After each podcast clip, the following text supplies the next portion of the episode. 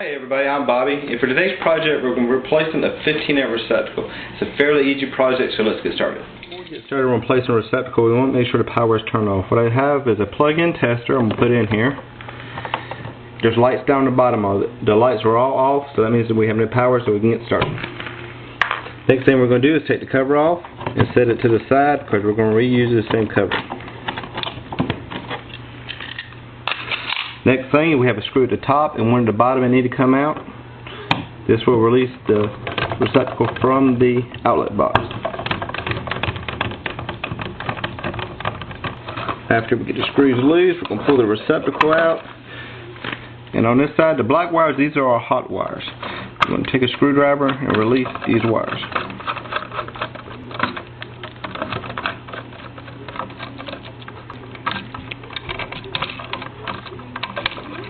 Now, flip it over. The white wires are our neutral wires. I'm going to take these off.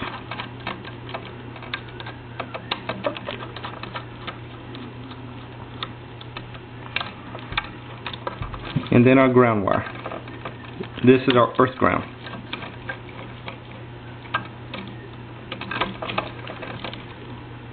Get them off, set this receptacle to the side, grab our new receptacle, First thing we want to hook up is our ground wire.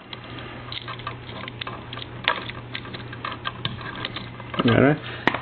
I like to make sure the wire is wrapped around it pretty good, so I will usually take a pair of wire strippers, ideal wire strippers, tighten the wire it. Always make sure you're doing a clockwise position. So when you tighten the screw back up, the wire tightens up around it more. If you do it opposite way, the wire likes to try to come out. Next thing to do, we'll reconnect our neutral wires. Take our Ideal strippers. These Ideal strippers you can pick up in any home improvement store, Home Depot, Lowe's, don't matter. Tighten it back up.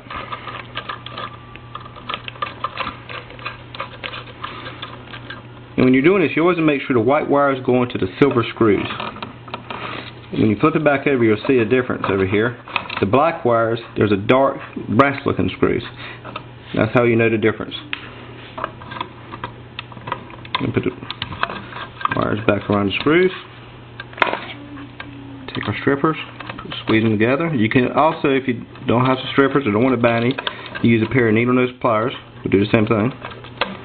Squeeze them.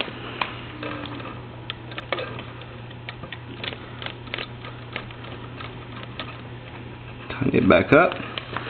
And the receptacle's pretty much done. The only thing we need to do now is put it back in the box. We like to this ground wire, make sure it's pushed back up in here that it doesn't go up and reach, touch against the hot screws.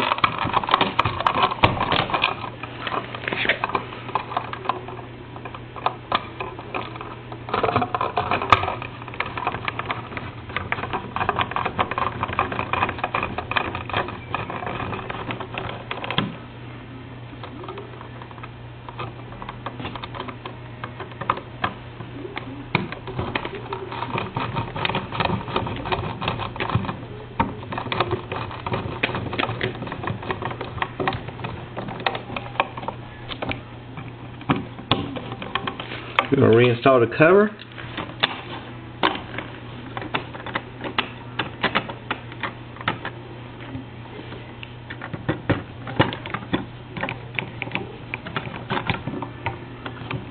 And we're done.